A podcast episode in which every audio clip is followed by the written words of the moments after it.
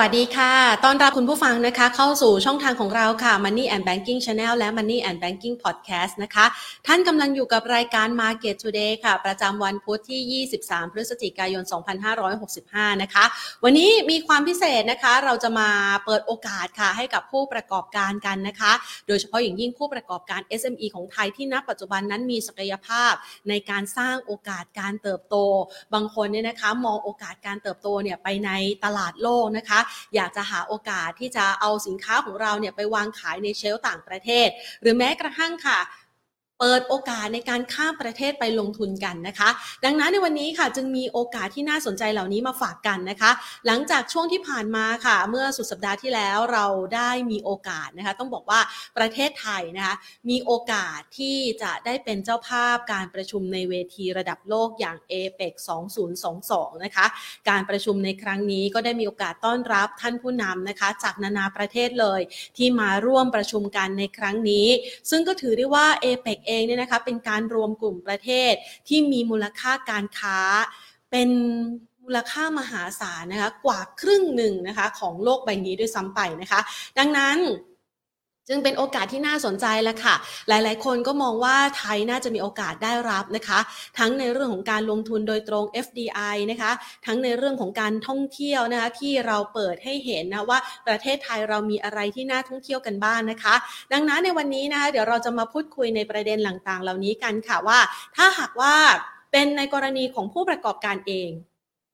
กรณีของคนที่เป็นผู้ประกอบการ SME นะคะอยากจะมีโอกาสนะคะเอาข้อมูลต่างๆ เหล่านี้นะคะมาใช้เป็นโอกาสในการทำการค้าการขายกับต่างประเทศนั้น มีโอกาสอย่างไรกันบ้างนะคะ เพราะว่าในเวทีดังกล่าวนะคะ ทางด้านของการประชุมในครั้งนี้ เขามีการจัดเวทีนะคะในการประชุมร่วมกับผู้นำในประเทศต่างๆ ด้วยสำหรับผู้ประกอบการ SME นะคะที่น่าจะเป็นโอกาสหนึ่งที่น่าสนใจไม่น้อยเลยสำหรับผู้ประกอบการของไทย โดยเฉพาะอย่างยิ่งนะคะณปัจจุบันนั้นนะคะก็ถือได้ว่าธุรกิจของไทยนะไม่ว่าจะเป็นเรื่องของการส่งออกในด้านสินค้าและบริการนั้นได้รับความตอบรับเป็นอย่างดีในช่วงที่ผ่านมานะคะ ในขณะเดียวกันค่ะเราจะเห็นได้ว่าในช่วงระยะเวลานะคะวันที่ 18 19 พฤศจิกายนที่มีการประชุมที่ผ่านมานะคะเป็นโอกาสหนึ่งนะคะที่ทำให้ไทยเนี่ยได้แสดงถึงศักยภาพนะคะการ เติบโตที่โดดเด่นนะคะของเศรษฐกิจไทยนะคะแสดงให้เห็นถึงความสามารถในเรื่องของอุตสาหกรรมต่างๆนะคะให้สายตาของชาวโลกนั้นได้เห็นกัน แล้วก็ประเมินถึงสถานการณ์การลงทุนกันด้วยนะคะ โดยในครั้งนี้เนี่ยนะคะเราจะเห็นว่าการเปิดรับในครั้งนี้เนี่ยมันเป็นแนวคิดเปิดกว้างสร้างสัมพันธ์เชื่อมโยงกันสู่สมดุลนะคะ หรือว่า Open Connect Balance เป็นสิ่งที่ประเทศไทยจะผลักดันในกรอบความร่วมมือในครั้งนี้ค่ะ แล้วก็เป็นอีกหนึ่งเวทีนะคะที่เราได้ได้มีโอกาสนะคะพูดคุยนะคะหรือว่าได้มีภาพความสัมพันธ์ที่ชื่นมื่นนะคะ ระหว่างไทยกับทางด้านของจีนเองด้วยนะคะประธานาธิบดีสีจิ้นผิงนะคะ ซึ่ง ในเวทีดังกล่าวนะคะ ก็จีนเองก็เดินหน้านะคะในเรื่องของการสร้างความสัมพันธ์ร่วมกันนะคะ เป็นโอกาสในการที่จะสานต่อการค้าการลงทุนร่วมกันค่ะ โดยเฉพาะอย่างยิ่งสินค้าจำเป็นนะคะ ไม่ว่าจะเป็นทั้งด้านของการแพร่เรื่องของโควิด -19 ในยุคดิจิตอลต่างๆ เหล่านี้นะคะ โอกาสเรื่องของการค้าการขายต่างๆ ก็มีเพิ่มมากยิ่งขึ้นนะคะ เป็นการเชื่อมโยงแบบทุกมิติเลยนะคะ ข้ามพรมแดนอย่างปลอดภัย กระตุ้นในเรื่องของการท่องเที่ยวแล้วก็ภาคบริการด้วยนะคะ แล้วก็บอกว่าในเรื่องของความสมดุลเนี่ยทุกแง่ทุกมุมเป็นโอกาสที่ดีในการนำเสนอแนวคิดเศรษฐกิจชีวภาพ เศรษฐกิจหมุนเวียน และก็เศรษฐกิจสีเขียว หรือที่เรียกว่าโมเดล BCG นะคะเชื่อว่าคุณผู้ชมหลาย ๆ ท่านอาจจะคุ้นหู แล้วก็อาจจะเคยได้ยินข้อมูลมาบ้างแล้วนะคะ หรือว่าบางคนเนี่ยอยู่ในกลุ่มธุรกิจเหล่านี้แล้วด้วยนะคะ ดังนั้น วันนี้เนี่ยเราจะมาประเมินกันนะคะว่าโอกาสนะคะของประเทศไทย หรือว่าผู้ประกอบการไทย SME ไทยเองนะคะจะเป็นโอกาสนะคะที่จะเข้าไปสู่ตลาดต่างประเทศ ผ่านเวทีสำคัญในครั้งนี้ที่ไทยได้เป็นเจ้าภาพ หรือว่า APEC 2022 อย่างไรกันบ้างนะคะ ไปพูดคุยเรื่องราวเหล่านี้กันค่ะ กับดรรักวรกิจโภคาธรกรรมการผู้จัดการจากธนาคารเพื่อการส่งออกและนำเข้าแห่งประเทศไทย หรือว่า Exim Bank ค่ะ สวัสดีค่ะดรคะ สวัสดีครับคุณแพงครับค่ะ ก่อนอื่นเลยนะคะ เมื่อสักครู่นี้เกริ่นกันไปนะคะว่าในเวที APEC 2022 เนี่ยมันมีเวทีหนึ่งที่เปิดโอกาสให้พูดคุยเกี่ยวกับเรื่องของ SME ด้วยนะคะ ก่อนที่เราจะไปประเมินว่าในเวทีดังกล่าวนั้นมีความน่าสนใจอย่างไรค่ะ ดรคะ ณ ปัจจุบันเนี่ยนะคะ อยากจะขอให้ดรช่วยแชร์มุมมองกันสักหน่อย สถานการณ์โครงสร้างของ SME ไทยในยุคปัจจุบันนั้นเป็นยังไงบ้างคะ ก็เป็นการพูดที่เราพูดกันมาทุกครั้งนะครับ ว่าทุกคนอยากที่จะช่วย SME เนี่ย แต่ในขณะเดียวกันเนี่ยมาดูตัวเลขล่าสุดเนี่ย SME ก็ยังกระจุกตัวอยู่กับการค้าการลงทุนภายในประเทศนะครับ เรายกตัวอย่างว่า SME ในบัญชีสัมมโนธุรกิจเนี่ยมันอยู่ที่ประมาณ 3.1 ล้านรายนะครับ สามารถที่จะเป็นผู้ส่งออกได้เพียงแค่ประมาณไม่ถึง 30,000 รายก็คือประมาณ 1% ถามว่าทำไม SME จะต้องพยายามที่จะกลายไปเป็นผู้ส่งออกให้ได้เนี่ยก็เพราะว่าการส่งออกเนี่ยมี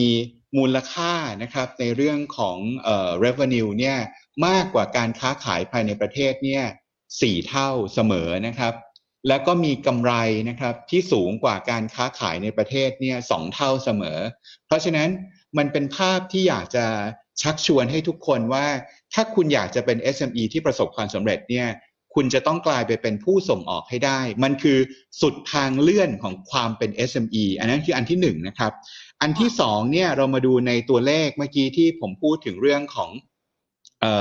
จำนวน SME เนี่ย เรามีพี่น้อง SME ที่เป็น NPL เนี่ยเกือบเกือบจะ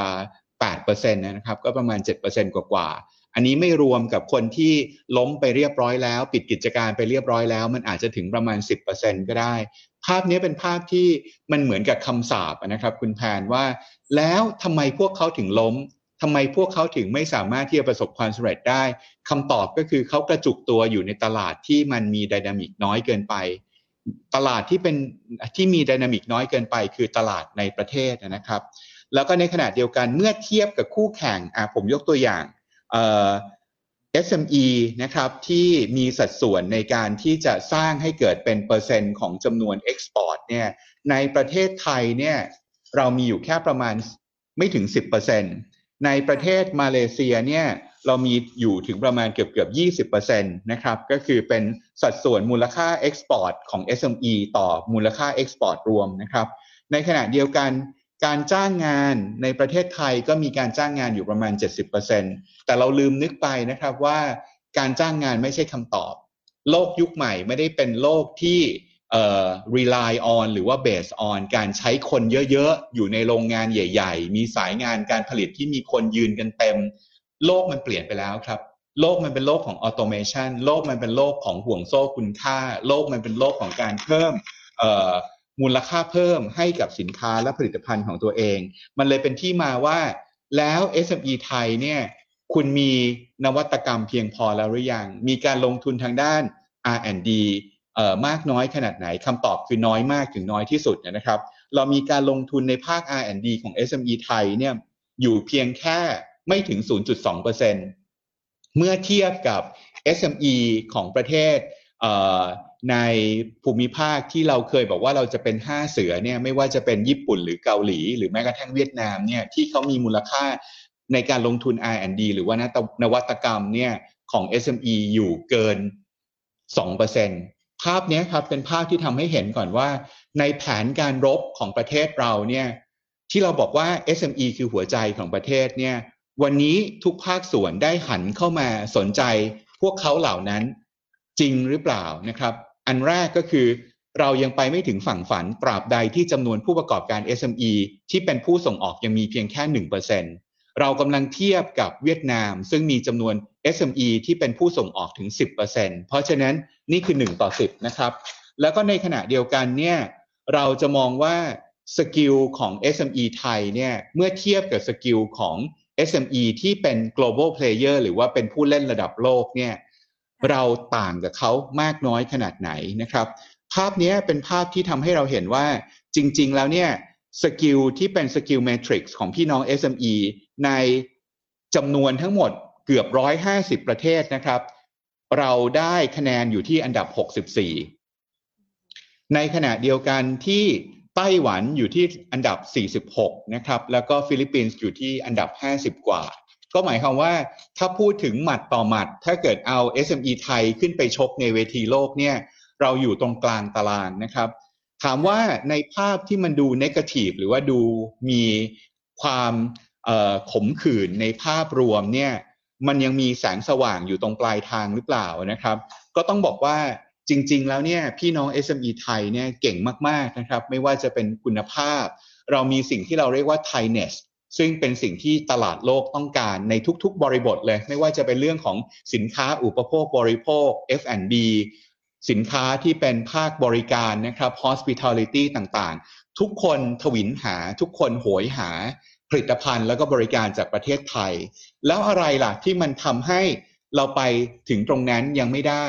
อันแรกก็คือข้อจำกัดของพี่น้อง SME ที่เข้าถึงแหล่งเงินทุนนะครับ เดี๋ยวค่อยมาขยี้บริบทนี้ว่าตอนนี้เนี่ย แบงก์รัฐทั้ง 7 แบงก์เนี่ยกระโดดลงมาช่วยในการที่จะดูแลพี่น้อง SME นะครับให้เข้าถึงแหล่งเงินทุน เมื่อก่อนเนี่ยการเข้าถึงแหล่งเงินทุนของพี่น้อง SME เนี่ยมีไม่ถึง 1 ใน 3 ก็หมายความว่าเมื่อกี้เราพูดถึงคน 3 ล้านคนนะครับเข้าถึงแหล่งเงินทุนที่อยู่ในระบบต้องเข้าใช้คำว่าอยู่ในระบบนะครับไม่ใช่เป็นเงินนอกระบบเนี่ยมีอยู่แค่เพียงประมาณ 9 0 0แสนกว่าคนถึง 1 ล้านคน อีก2ล้านเนี่ยใช้เงินทุนตัวเอง ใช้เงินหมุน ใช้เงินนอกระบบ ใช้เงินครอบครัว วันนี้จากหนึ่งในสามเมื่อสักประมาณ 5 ปีที่แล้วเนี่ยภาครัฐนะครับทำงานอย่างต่อเนื่อง ตอนนี้จากหนึ่งในสามก็กระโดดมาอยู่ที่ประมาณ 40%ละก็คือ 40-60 ภาพนี้เป็นภาพที่ทำให้เห็นว่าการเข้าถึงแหล่งเงินทุนของภาค SME เนี่ยสามารถที่จะใช้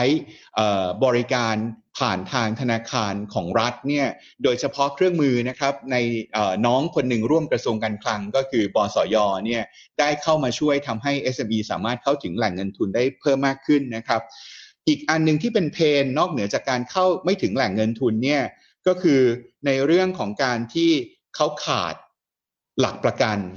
หลักประกันเรามาเติมเต็มด้วยการใช้บสยมากขึ้นนะครับ ก็ทำให้เขาเข้าถึงได้มากขึ้น คราวนี้ลักษณะของการช่วย SME เนี่ยภาครัฐอย่างผมเอง หรือว่าภาครัฐอย่างกระทรวงเศรษฐกิจเอง ไม่ว่าจะเป็นกระทรวงการคลังกระทรวงพาณิชย์ กระทรวงอุตสาหกรรมเนี่ยก็ต้องเปลี่ยนบทบาทมากขึ้นนะครับว่าเราจะต้องปักธงเราจะต้องสามารถที่จะมีหมุดหมายเดียวกัน ก็คือทำให้ พวกเขาเหล่านั้นทั้ง 3 ล้านรายเนี่ยให้กลายไปเป็นผู้ส่งออกให้ได้นะครับ สิ่งเหล่านี้ก็เป็นเรื่องของการที่เราจะต้องเติมนอกจากการเติมเงินนะครับเมื่อกี้เราพูดถึงการเติมเงินหรือเติมทุนไปเรียบร้อยแล้ว ว่ามีหน้าที่มีแมนเดตของแบงก์รัฐทั้ง 7 แบงก์เนี่ยเรามีหน้าที่ในการเติมทุน นอกเหนือจากนั้นเนี่ยสิ่งที่เราต้องเติมก็คือเราเติมความรู้นะครับเติมความรู้ในเรื่องของการที่จะทำอย่างไรให้สมชายกลายมาเป็นผู้ส่งออก หนึ่งสมชายต้องรู้ว่าตลาดโลกนะครับ ต้องการสินค้าที่เขาผลิตอยู่เนี่ยหน้าตาแบบไหน รสชาติแบบไหนนะครับ แล้วก็ในขณะเดียวกันเนี่ยช่องทางที่จะจำหน่าย ถ้าสมชายไม่ได้ไปตั้งร้านอยู่ที่นิวยอร์กเนี่ยสมชายจะส่งของของสมชายไปขายในตลาดนิวยอร์กหรือว่าตลาด North America เนี่ยสมชายจะมีวิธีการใดบ้าง ยกตัวอย่างเช่น สมชายสามารถที่จะผันตัวเองเข้ามาอยู่ใน e-commerce ได้นะครับ ซึ่งอันนี้ก็จะเป็นทางลัดที่ Exim ช่วยไปแล้วกว่า 1,000 รายนะครับ ในการที่จะเอาคนตัวเล็กเข้าไปอยู่ใน global e-commerce นะครับแพลตฟอร์ม ในขณะเดียวกัน เราจะต้องแปลงร่างให้สมชายเนี่ยมีความเก่ง หมายความว่าเราต้องให้เงินทุนในการที่จะทำให้สมชายเนี่ยสร้างนวัตกรรมในองค์กร รัฐบาลก็คลอดนะครับสิ่งที่เราเรียกว่า soft loan หรือว่า bit transformation ที่มีต้นทุนต่ำที่สุดนะครับในตลาดตอนนี้คือ 2%มีข้อแม้ว่าต้นทุนต่ำ 2%เนี่ยสมชายต้องเอาไปซื้อเทคโนโลยี สมชายต้องเอาไปซื้อ automation system ในโรงงานของสมชาย เพราะฉะนั้นนอกเหนือจากการเปลี่ยนวิธีการช่วยนะครับ SME ยังต้องสามารถที่จะแปลงร่างเขาได้ด้วยนะครับ นั่นคือบริบทที่ตอนนี้ภาครัฐในหลาย ๆ ภาคส่วนโดยเฉพาะpartner ของ Exim Bank เนี่ยได้ลงมาบูรณาการร่วมกันนะครับ เรามีสิ่งที่เราเรียกว่า Export Studio เพื่อที่ทำให้ SME ตัวเล็กๆเนี่ยสามารถที่จะแปลงร่างกลายมาเป็น global SME ได้ครับคุณแพนค่ะ เราจะเห็นได้ว่าณปัจจุบันนี้นะคะ SME ของไทยเนี่ยจริง ๆเขาก็มีศักยภาพอยู่พอตัวละเพียงแต่ว่าขาดโอกาสในด้านการสนับสนุนนะคะ แล้วก็เห็นได้ชัดเลยว่ามันยังต้องมีอะไรที่จะต้องเข้าไปเติมเต็มอีกบ้าง แล้วในเวทีของการประชุม APEC 2022 ก็พยายามที่จะเปิดโอกาสด้านการตลาดในครั้งนี้ด้วยนะคะ ดรช่วยฉายภาพให้เห็นหน่อยสิคะว่ามันเข้ามาในมิติไหนบ้างที่ผู้ประกอบการ SME นั้น จะมีโอกาสก้าวข้ามจากประเทศไทยไปสู่ต่างประเทศได้อะค่ะ ก็ต้องบอกว่าเอเปกเนี่ยนะครับมันเป็นพื้นที่สำหรับการปล่อยของอาใช้ศัพท์วัยรุ่นแล้วกันนะครับ มันคือพื้นที่ปล่อยของของพี่น้อง SME เอ่อคุณแพนกับท่านผู้ชมเนี่ยก็ได้เห็นแล้วว่างานเอเปกเนี่ยไม่ว่าจะเป็น โจหลุยส์ไม่ว่าจะเป็นเครื่องแก้วหรือว่าเครื่องปั้นดินเผาศิลาดลที่อยู่บนโต๊ะนะครับ ไม่ว่าจะเป็นการแสดงโขน มันเป็นพื้นที่ปล่อยของของสิ่งที่มันเป็นอัตลักษณ์ของคนไทย เป็นอัตลักษณ์ของวัฒนธรรมไทย เพราะฉะนั้นในคำว่า SME ในเวที APEC ตัว S แรกเนี่ยผมใช้คำว่า show off นะครับคำว่า show off เนี่ยก็คือ food นะครับ film fighting festival แล้วก็ fashion มันผสมผสานอยู่ในงาน a p e ปในทุกๆ บริบทเลยนะครับ สิ่งที่เราทำให้มันเกิดได้ก็คือทำให้เขาประทับใจกับรสชาตินะครับ อัตลักษณ์ของความเป็นไทย เพราะฉะนั้นตัว S ตัวแรกที่เป็นคำว่า SME ในงาน a p e ปมันคือการโชว์ออฟนะครับโชว์ออฟของความเป็นไทย อันที่เป็นตัวอักษรถัดมาก็คือตัว M นะครับ S แล้วก็ตัว M คือ Market ตลาดของ a p e ป เป็นตลาดที่ใหญ่ที่สุดในโลกนะครับ มันคือการครอบคลุมประชากร 40%ของโลกนี้ หรือประมาณ 3.1 พันล้านคนนะครับ มันกำลังพูดถึงการค้ารวม 50%หรือประมาณ 11 ล้านล้าน US ดอลลาร์นะครับ มันพูดถึง GDP โลก 60%หรือประมาณ 58 ล้านล้าน US ดอลลาร์ มันพูดถึงการค้าระหว่างไทย กับมหามิตรนะครับก็คือกลุ่มประเทศเอเปกเนี่ย 70%หรือประมาณ 3.8 แสนล้าน US ดอลลาร์ ภาพเหล่านี้มันเป็นภาพที่ทำให้เห็นว่าตลาดของเอเปกมันยิ่งใหญ่ขนาดไหนนะครับ อย่างที่หลาย ๆ คนพูดนะครับว่าแค่ได้จับมือกับสีจิ้นผิง แค่ได้จับมือกับประธานาธิบดีฟุก แค่ได้ต้อนรับนะครับนายกรัฐมนตรีหรือมังกุฎราชกุมารของซาอุดีเนี่ยแค่นี้ก็คุ้มละการจัดงานเอเปก ภาพนี้เป็นภาพที่ทำให้เห็นว่าทำไมมันถึงยิ่งใหญ่นะครับ อันสุดท้ายที่เห็นว่ามันคือตัว E ก็คือ SM แล้วก็ E ในเวที APEC เนี่ยสิ่งเหล่านี้เป็นสิ่งที่ทำให้เห็นว่าในเวที APEC เขากำลัง pronounce นะครับ สิ่งที่มันเป็นตัวตนของ APEC ก็คือ ESG นะครับ ESG ก็คือโลกที่มันยั่งยืน โลกที่มันคอนเซิร์นเรื่องเกี่ยวกับชุมชนสังคม และก็การกระจายรายได้นะครับ สิ่งเหล่านี้เป็นสิ่งที่ผมคิดว่ามันเป็นภาพหลักนะครับที่ทำให้เห็นเลยว่า global trend เนี่ยมันต่างไปจากเดิมขนาดไหน ภาพนี้เป็นภาพที่ทำให้เห็นเลยว่าตัว SME นะครับที่อยู่ในเวที APEC เนี่ยนอกเหนือจากตลาด นอกเหนือการโชว์ออฟของความเป็นไทยเนี่ยมันยังเป็นเรื่องของความยั่งยืน อันนี้เป็นจุดที่ผมกำลังจะพูดถึงว่า SME ในโลกอนาคตเนี่ยคุณจะต้องมีตรกกะในการสร้างความยั่งยืนนอกเหนือจากนวัตกรรมเนี่ยคุณจะต้องไม่ปล่อยน้ำเสียลงคูคลอง คุณจะต้องใช้พลังงานสะอาดแพคเกจจิ้งที่คุณใช้จะต้องสามารถย่อยสลายได้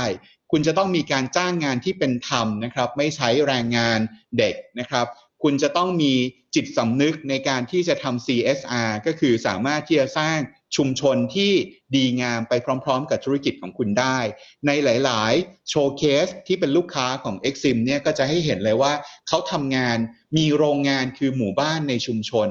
บนยอดดอย ภาพเหล่านี้ครับเป็นภาพที่ทำให้เห็นว่า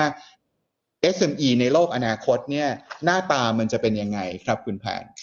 ค่ะ เราเห็นชัดเลยนะคะ เมื่อสักครู่นี้ที่ดรยกตัวอย่างให้นะคะ เห็นทั้งภาคอุตสาหกรรมนะคะที่มีโอกาสจะได้โอกาสในเวทีเอเปก2022 ในครั้งนี้ เห็นตลาดเนี่ยเป็นระดับพันล้านนะคะ ในขณะเดียวกันก็ต้องสร้างเป้าในเรื่องของการเติบโตอย่างยั่งยืนด้วย ทีนี้พอเราเห็นในลักษณะแบบนี้แล้วค่ะ บางครั้งบางทีเนี่ย SME ก็ไม่รู้ว่าจะคลำทางนะคะ เพื่อที่จะไปสู่โอกาสเหล่านี้ได้อย่างไร ดร พอจะช่วยแนะนำหน่อยได้ไหมคะว่าผู้ประกอบการ SME เอง จะมีการปรับตัวเพื่อรับกับโอกาสในครั้งนี้ได้ยังไงบ้างนะคะ อันแรกผมคิดว่าเอาในเรื่องของโอกาสทางการค้าดีกว่า บางครั้งไปพูดถึงเรื่องทฤษฎีมากเนี่ย ผมว่าพี่น้อง SME คงมึนเนี่ยผมให้เป็นพระคัมภีร์เอ่อ 3S เลยแล้วกันนะครับว่าการที่จะเป็น SME ในโลกอนาคตเนี่ยมันมีกลุ่มตลาดหรือว่ากลุ่มอุตสาหกรรมไหนเนี่ยที่คุณสามารถที่จะปรับ ตัวแผนธุรกิจหรือว่า business model ของพวกคุณเนี่ยเข้าไปสู่โลกอนาคต หรือว่าเป็นโลก after APEC นะครับ อันแรกคือในเรื่องที่ผมพูดตัว E ตัวสุดท้ายที่เป็นตัว SME ในงาน APEC ก็คือในเรื่องของตัว sustainability นะครับ ภาพนี้เป็นภาพถึงธุรกิจพูดถึงธุรกิจในโลกอนาคตนะครับที่จะต้องคำนึงถึงความยั่งยืนของโลกนะครับ มูลค่าตลาด ของตลาดที่เป็น ESG หรือตลาดที่เป็นเรื่องของ sustainability หลายๆ คนบอกว่า เอ๊ะ ดรพูดอะไร ESG พูดถึง sustainability พูดถึงเรื่องของ green economy มันคือตลาดที่มีการใส่ใจนะครับ สิ่งแวดล้อมและชุมชน ผลิตภัณฑ์ที่ใส่ใจสิ่งแวดล้อมและชุมชนยกตัวอย่าง เช่น ถุงพลาสติกที่เป็นไบโอพลาสติก สามารถย่อยสลายได้ หรือธุรกิจที่คุณเห็นตอนนี้ก็คือการใช้ถุงผ้าในการจับจ่ายใช้สอยเนี่ย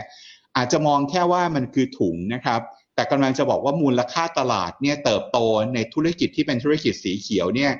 21 ปี ติดต่อกันมา 5 ปีแล้วนะครับ การเติบโตของการสร้างตลาดสีเขียว 21% growth เนี่ย มันคือธุรกิจที่ amazing ที่สุดตอนนี้นะครับ อันนี้คือรวมไปจนถึงรถยนต์ EV ด้วยนะครับ เม็ดเงินนะครับที่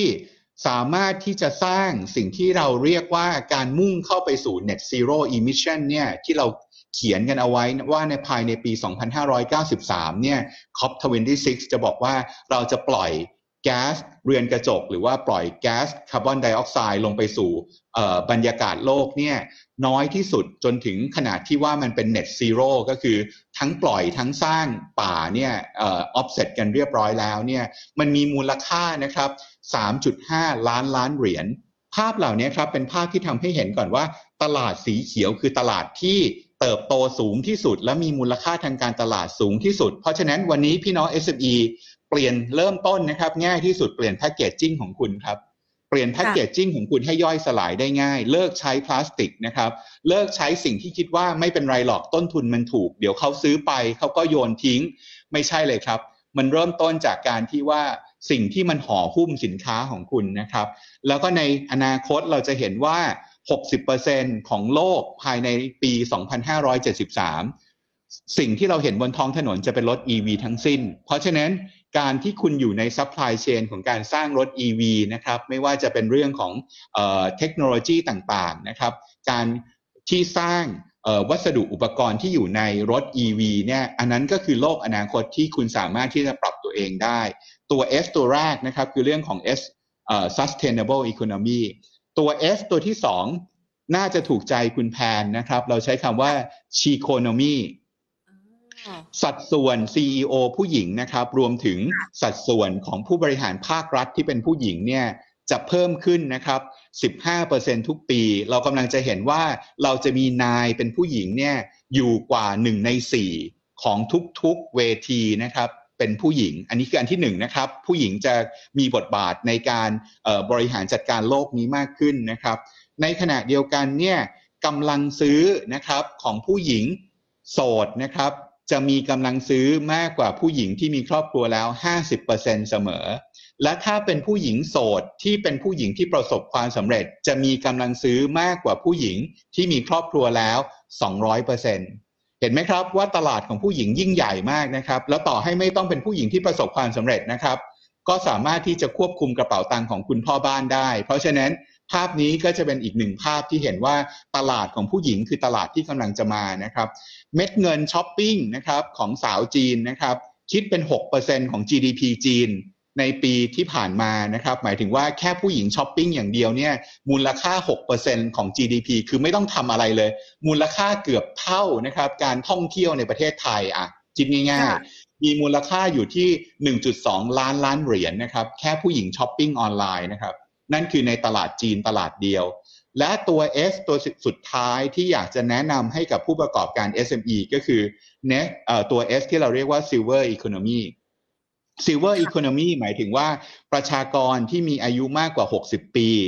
ในอนาคตข้างหน้าเนี่ยจะมีอยู่ที่ประมาณ 2,000 ล้านคนนะครับ ก็คืออีกประมาณ 10 กว่าปีเท่านั้นเอง ประชากรหนึ่งใน 4 ของโลกจะเป็นคนที่อายุเกิน 60 นะครับถามว่าแล้วเรามาสนใจกับกลุ่มประชากรกลุ่มนี้ทำไม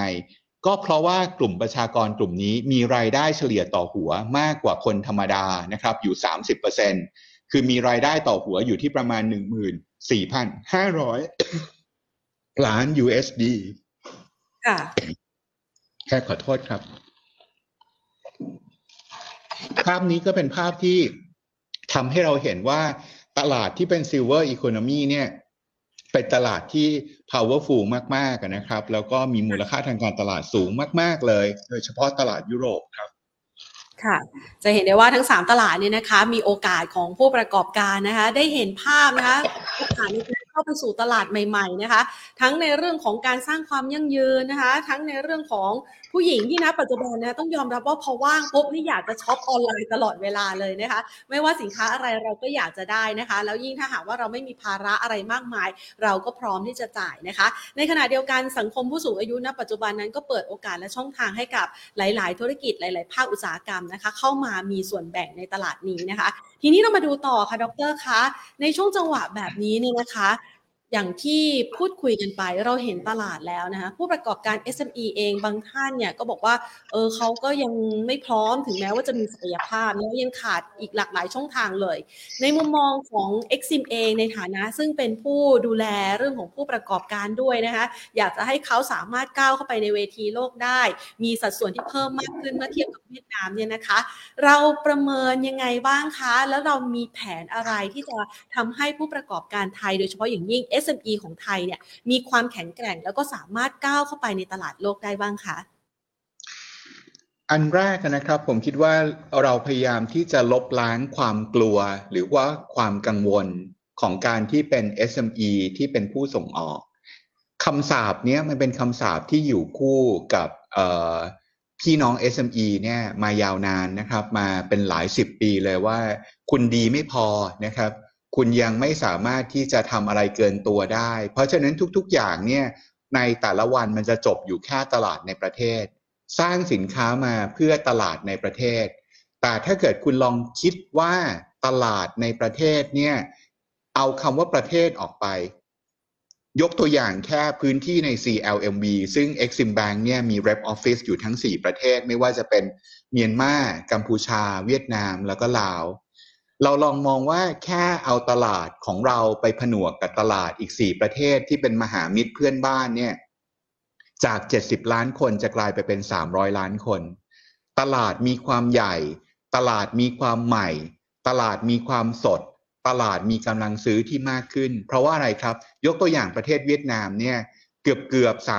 30%คือผู้บริโภคที่เป็น คนชั้นกลาง หมายความว่าเขาสามารถจับจ่ายใช้สอยได้มากกว่าคนปกติ นั่นคือชนชั้นกลางที่อยู่ในประเทศเวียดนามที่มีประชากรอยู่ 100 ล้านคน 30 ล้านคนคือชนชั้นกลาง และก็เป็นชนชั้นกลางที่ถวิลหาสินค้า อุปโภคบริโภคจากประเทศไทย ในมุมยกตัวอย่างง่ายๆ Wedding Studio หรือว่าตัวเอเจนซี่ในการจะจัดงานนะครับอีเวนต์ต่างๆเนี่ย ที่ในประเทศไทยเนี่ยผมถือว่ามันเป็นตลาดที่เขาเรียกว่า red ocean นะแดงเดือดมาก ๆ เลย บริษัทใหญ่ ๆ ก็ลงมารับงานเล็ก ๆ นะครับ แต่ในขณะเดียวกันคุณลืมนึกไปว่าแค่ข้ามนะครับแม่น้ำโขงนะครับแค่ข้ามพรมแดนไป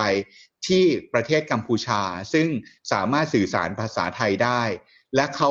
มีการจัดงานแต่งงานเนี่ยขนาดใหญ่ต้องใช้คำว่าการจัดงานขนาดใหญ่นะครับในประเทศกัมพูชาเนี่ยมีต้นทุนการจัดงานหนึ่งงานเนี่ยค่าเฉลี่ยนะครับอยู่ที่ประมาณ 8 0 0แสนบาทถึง1ล้าน5แสนบาทต่องานนะครับ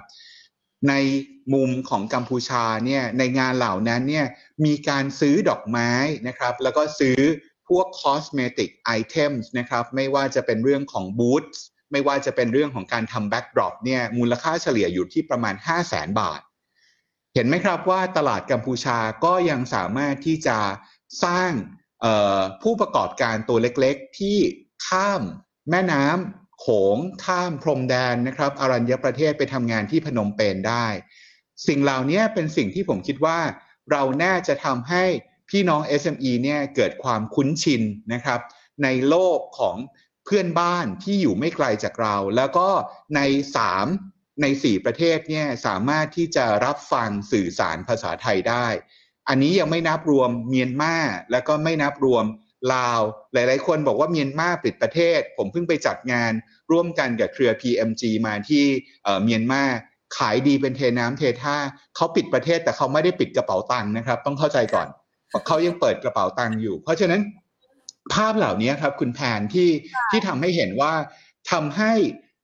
ตัว SME เห็นว่าตลาดของเขาไม่ได้มีอยู่แค่ 70 ล้านคน ตลาดของเขาคือ 300 ล้านคน เรามีผู้ประกอบการตัวเล็กๆนะครับ ที่เคยขายของในประเทศแล้วอาจจะไปไม่ถึงฝั่งฝัน ผมยกตัวอย่างคุณโอมนะครับโอมี่เจลลี่ สามารถที่จะส่งเจลลี่นะครับ ที่เป็นเยลลี่ขบเคี้ยวเนี่ยของเด็กๆเนี่ยไปบุกตลาดกัมพูชาแล้วก็ตลาดเวียดนามนะครับ ทำให้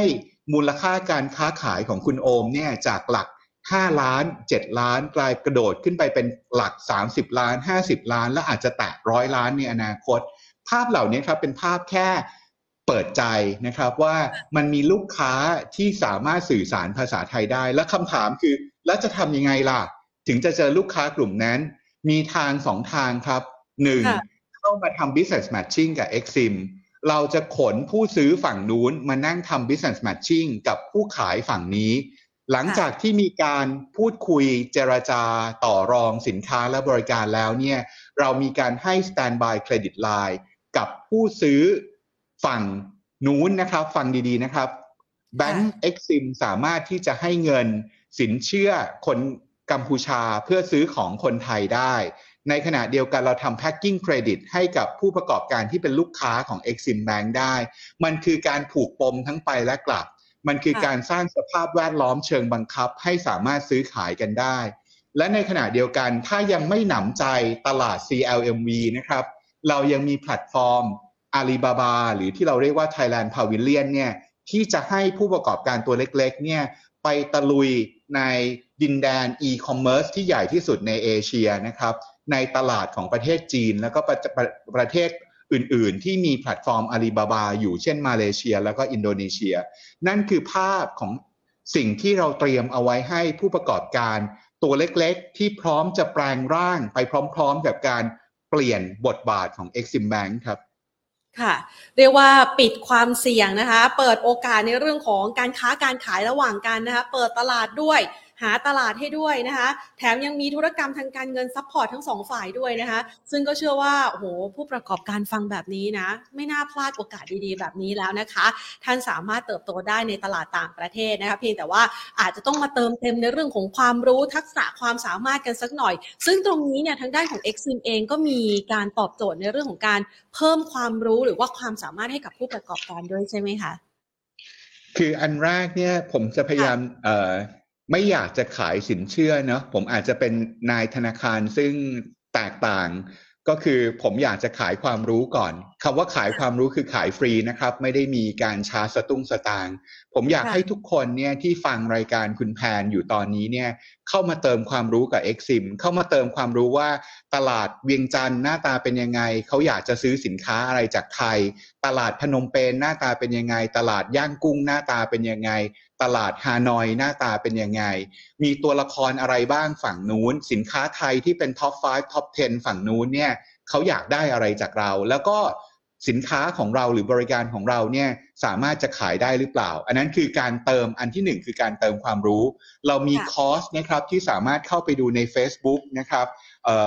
ที่เป็น Exim Bank of Thailand หรือว่าจะเป็น Facebook ของดร.รักษ์ วรกิจโภคาทรก็ได้นะครับ แล้วในขณะเดียวกันเรามีคอร์สที่เป็นการสอนออนไลน์นะครับ มี content ที่เป็น content ออนไลน์ มีคอร์สที่เป็น classroom base วันนี้เราไม่มีโควิดแล้ว เดี๋ยวตั้งแต่เดือนหน้าเป็นต้นไปจะเริ่ม resume คอร์สนะครับเป็น classroom base นะครับที่ตึก Exim ที่อยู่หน้าปักซอยอารีสัมพันธ์พหลโยธินนะครับ แล้วก็ในขณะเดียวกันเรามี Sandbox ที่เราเรียกว่า Business Matching Sandbox เราจะจัดทุกๆเดือนเว้นเดือนนะครับ เราจะมี Rep Office อย่างที่ได้นำเรียนไปเบื้องต้นเนี่ยก็คืออยู่ใน 4 ประเทศที่อยู่ร้อมรอบนะครับด้ามขวานทองของเราไม่ว่าจะเป็นเมียนมากัมพูชาเวียดนามแล้วก็ลาวนะครับ Rep Office ของเรามีหน้าที่ทำ Business Matching Rep Office ของเรามีหน้าที่ไปเกณฑ์ผู้ซื้อฝั่งนู้นนะครับ มารออยู่หน้าจอพร้อมที่จะเจรจาธุรกิจกับผู้ขายฝั่งไทย แล้วก็โดยใช้เครื่องมือของ Exim ก็คือ ปล่อยสินเชื่อให้คนซื้อของ ปล่อยสินเชื่อให้คนขายของ แล้วสร้างสภาพบังคับให้เกิดขึ้นในการทำ business deal นะครับ ภาพเหล่านี้เป็นภาพที่ Exim Bank ที่เปลี่ยนไปแล้วนะครับ ต้องบอกว่าเน้นอีกครั้งหนึ่ง Exim Bank ที่เปลี่ยนไปแล้ว เตรียมเอาไว้ให้กับผู้ประกอบการทุกไซส์ทุกขนาด แล้วก็ไม่ต้องห่วงนะครับ call center หลาย ๆ คนบอกว่าโทรเข้ามาที่ call center ก็นู่นแน่ฟังเพลงที่เบิร์ดจบไปสองเพลง แล้วยังไม่ได้คุยกับพนักงานนะครับ ก็กำลังจะบอกว่า call center ของเราเนี่ยสามารถที่จะคุยกับเจ้าหน้าที่ได้ตรงนะครับ ในระยะเวลาที่ไม่เกิน 30 วินาที ในขณะเดียวกัน เรามีไลน์บางคนไม่ชอบคุยกับคน ชอบคุยกับเครื่องก็คือการแชทหน้าจอก็คือ add ไลน์นะครับ Exim Thailand เพราะฉะนั้นภาพเหล่านี้เป็นภาพของเครื่องมือที่ธนาคารของรัฐที่เป็นลูกกระทรวงการคลังเนี่ยเตรียมเอาไว้ให้กับผู้ประกอบการทุกไซส์ทุกขนาดครับ ค่ะตอบโจทย์ทุกช่องทางเลยนะคะ แก้ทุกปัญหาเพนพอยต์เลยนะคะ แม้กระทั่งปัญหาที่หลาย ๆ คนบอกว่าแค่เบื้องต้นเนี่ยจะติดต่อไปก็ยากแล้วนะคะ อันนี้ จัดการทุกปัญหาเลยนะคะ ดังนั้นค่ะคุณผู้ชมคะสำหรับท่านใดที่สนใจนะคะ อยากจะมีโอกาสนะคะในการสร้างธุรกิจแบบนี้นะสามารถเติบโตได้ในเวทีต่างประเทศ เบื้องต้นเลย ต้องเดินเข้าไปนะคะปรึกษาจาก Exim Bank ก่อน ซึ่งเราก็เตรียมทีมผู้เชี่ยวชาญในการที่จะให้คอนซัลท์อยู่แล้วด้วยใช่ไหมคะดรคะ ใช่ครับ คือผมคิดว่าในมุมของนักการเงินหรือว่านายธนาคารเนี่ย ถ้ามันสามารถสร้างการเปลี่ยนแปลงให้กับประเทศนะครับ โดยเฉพาะพี่น้อง SME ได้เนี่ย มันเป็นหน้าที่ของพวกเรา เราทำธุรกิจแสนล้านมาทั้งชีวิต 30 ปี มันจะยากอะไรถ้าเราจะมาทำธุรกิจให้โอกาสคนตัวเล็กๆ 1 0 0 0 0แสนบาท เพราะฉะนั้นผมคิดว่ามันเป็น mindset ที่คนใน Exim ทั้ง 900 ชีวิตเนี่ยได้มีการปรับ mindset ในการที่จะดูแล จากเดิมที่เคยดูแลคนตัวใหญ่มา 30 ปี วันนี้จะเราจะลงมาดูแลคนตัวเล็กมากขึ้นครับคุณแพนค่ะ อ้โหฟังแบบนี้ได้แรงบันดาลใจแล้วก็ได้ความมั่นใจด้วยนะคะ วันนี้ต้องขอขอบพระคุณดรมากนะคะ ที่มาเปิดโอกาสให้คนตัวเล็กนะคะ ได้มีโอกาสพัฒนานะคะ เป็นธุรกิจขนาดใหญ่นะเป็นผู้ประกอบการที่จะก้าวไปในเวทีต่างประเทศ ได้ก้าวไกลมากขึ้นนะคะมีโอกาสเพิ่มธุรกิจของท่าน มีมูลค่าขยายเป็นเท่าตัว หรือบางคนเนี่ยได้เป็น 10ถึงร้อยเท่าเลยทีเดียวนะคะ วันนี้ขอบพระคุณดรมากค่ะ สวัสดีค่ะ ขอบคุณครับ คุณแพนขอบคุณครับ ค่ะนะคะเป็นมุมมองที่น่าสนใจมากๆนะคะ ที่วันนี้เรานำมาฝากกันนะคะ เป็น ต้องบอกว่าวันนี้เนี่ยรายการของเรา Market Today นะคะเป็น Market Today Special มาก ๆ เลยนะคะ ที่เปิดโอกาสให้ผู้ประกอบการนะคะได้เข้ามาเห็นได้มาเห็นโอกาสและศักยภาพของไทยนะคะที่จะไปยังเวทีโลกเชื่อว่าผู้ประกอบการหลาย ๆ ท่านนะมีความฝันอยู่แล้วล่ะ คือเราทำธุรกิจมานะคะเราก็อยากจะเติบโตมากกว่านี้ณนะปัจจุบันเนี่ยบางคนบอกว่าเอ้ยตลาดที่ประเทศไทยมันเล็กไปแล้วนะคะ หรือ เราจะไปหาโอกาสยังต่างประเทศนะคะ เพิ่มโอกาสที่จะไปค้าไปขาย ฟังอย่างเมื่อสักครู่นี้ ดรยกตัวอย่างคุณโอมเนี่ยนะคะ ขายเยลลี่ใช่ไหมขายเยลลี่เนี่ยนะคะ ธุรกิจถ้าหากว่าทำในประเทศไทยนะมีหลักเป็นล้าน แต่ว่าถ้าหากว่าไปเจาะตลาดต่างประเทศได้ ซึ่งเป็นตลาดที่ไม่ใกล้ไม่ไกลเราเลยนะคะ เพื่อนบ้านเราทั้งนั้นนะคะเขายังมีศักยภาพ หรือว่ากำลังซื้อที่ดีนะคะ ดังนั้น ท่านอาจจะสามารถขยายธุรกิจของท่านในหลักล้านกลายเป็น 10 ล้าน หรือว่าร้อยล้านได้ไม่ยากนะคะ เพียงแค่ท่านนะคะ เอาไอเดียต่างๆที่ท่านมีนะคะหรือว่าศักยภาพที่ท่านมีอยู่นะคะคราวที่แล้วไปงาน Money Expo นะคะเจอท่านหนึ่งนะคะทำธุรกิจเกี่ยวกับเรื่องของเครื่องสำอางนะก็ไปที่บูธของ Exim Bank นะคะเพื่อที่จะพูดคุยในเรื่องนี้เหมือนกันนะคะเพื่อที่จะต่อยอดให้ตัวธุรกิจเครื่องสำอางเนี่ยสามารถเติบโตได้มากยิ่งขึ้นนะคะสำหรับคุณผู้ชมท่านใดค่ะ ที่สนใจนะคะ อย่างที่เมื่อสักครู่นี้นะคะ ดรลักษ์ได้ฝากเอาไว้นะคะ เข้าไปเลยนะคะ เว็บไซต์นะคะของ Exim Bank นะคะ แล้วก็เข้าไปได้นะะเดี๋ยวให้นี่นะคะ พี่ปอมนะคะโปรดิวเซอร์ของเรานะคะ exim.go.th นะคะ ท่านเข้าไปปุ๊บนะคะ เข้าไปที่หน้า exim นะคะ ก็จะมีรายละเอียดที่น่าสนใจเกี่ยวกับการตอบโจทย์ผู้ประกอบการนะคะ เข้าไปดูนะบริการต่างๆ มีอะไรกันบ้างนะคะ หรือว่าท่านใด อยากจะศึกษาเพิ่มเติมนี่เข้าไปที่ Exim เขาจะมีคอร์สต่างๆนะคะ ให้ผู้ประกอบการได้ไปเรียนด้วย แล้วก็ท่านใดที่อยากจะได้ข้อมูลแบบเออเข้าไปดูท่องโลกออนไลน์นะแล้วก็ไปดูว่าแต่ละวันเขามีอะไรที่น่าสนใจอัปเดตกันบ้างนะคะ ก็เข้าไปที่ Facebook ได้นะคะ Facebook ของ Exim Bank นะคะ ในขณะเดียวกัน ดร.ลักษ์เองนะคะ ก็จะมีไอเดียใหม่ๆนะคะในการหาตลาดใหม่ๆ ไอเดียในการสร้างแรงบันดาลใจให้ผู้ประกอบการนะคะลองเปิดไปหน้า Facebook ค่ะพี่ปอมคะอ่านะคะ Facebook นะคะก็พิมพ์เข้าไปที่ Exim นะคะ Exim Bank นะคะ of Thailand นะคะนี่อันนี้เลยนะคะ แล้วก็จะมี นี่เลยนะคะ เป็นแฟนเพจของดรลักษ์วรกิจโพคาธรนนะคะ ท่านก็เข้าไปกด Follow ค่ะ ทั้ง 2 เพจเลยนะคะ จะได้ไม่พลาดนะคะ Exim Bank ก็จะมีเรื่องของผลิตภัณฑ์นะคะ ที่อาจจะตอบโจทย์นะคะผู้ประกอบการท่านกำลังจะค้าจะขาย กังวลใจไหมเวลาไปขายต่างประเทศแล้วลูกค้าไม่จ่ายตังค์อันนี้ก็ปรึกษา Exim ได้นะปลดล็อกในเรื่องนี้นะคะ ในขณะที่ นเพจของดรลักษ์เองนะคะ ก็จะมีความรู้แบบแน่น ๆ เลยแพนเข้าไปดูนะคะจะมีทั้งความรู้ด้านการตลาดนะคะ มีความรู้เรื่องของโอกาสตลาดใหม่ ๆ ที่น่าสนใจนะคะ ซึ่งคุณผู้ชมเอง สามารถเข้าไปหาความรู้ได้ง่ายๆฟรีๆแบบนี้แหละค่ะ แล้วถ้าเกิดใครมั่นอกมั่นใจมากยิ่งขึ้นนะคะ อยากจะต่อยอดธุรกิจหลักแสนหลักล้านของท่าน ให้กลายเป็น 10 ล้านร้อยล้านนะคะ ก็เดินหน้าไปเลยค่ะ ไปพูดคุยกับทางด้านของ Exim Bank กันนะคะ วันนี้หมดเวลาลงแล้วละค่ะ ลากันไปก่อนนะคะ คุณผู้ชมคะ สวัสดีค่ะ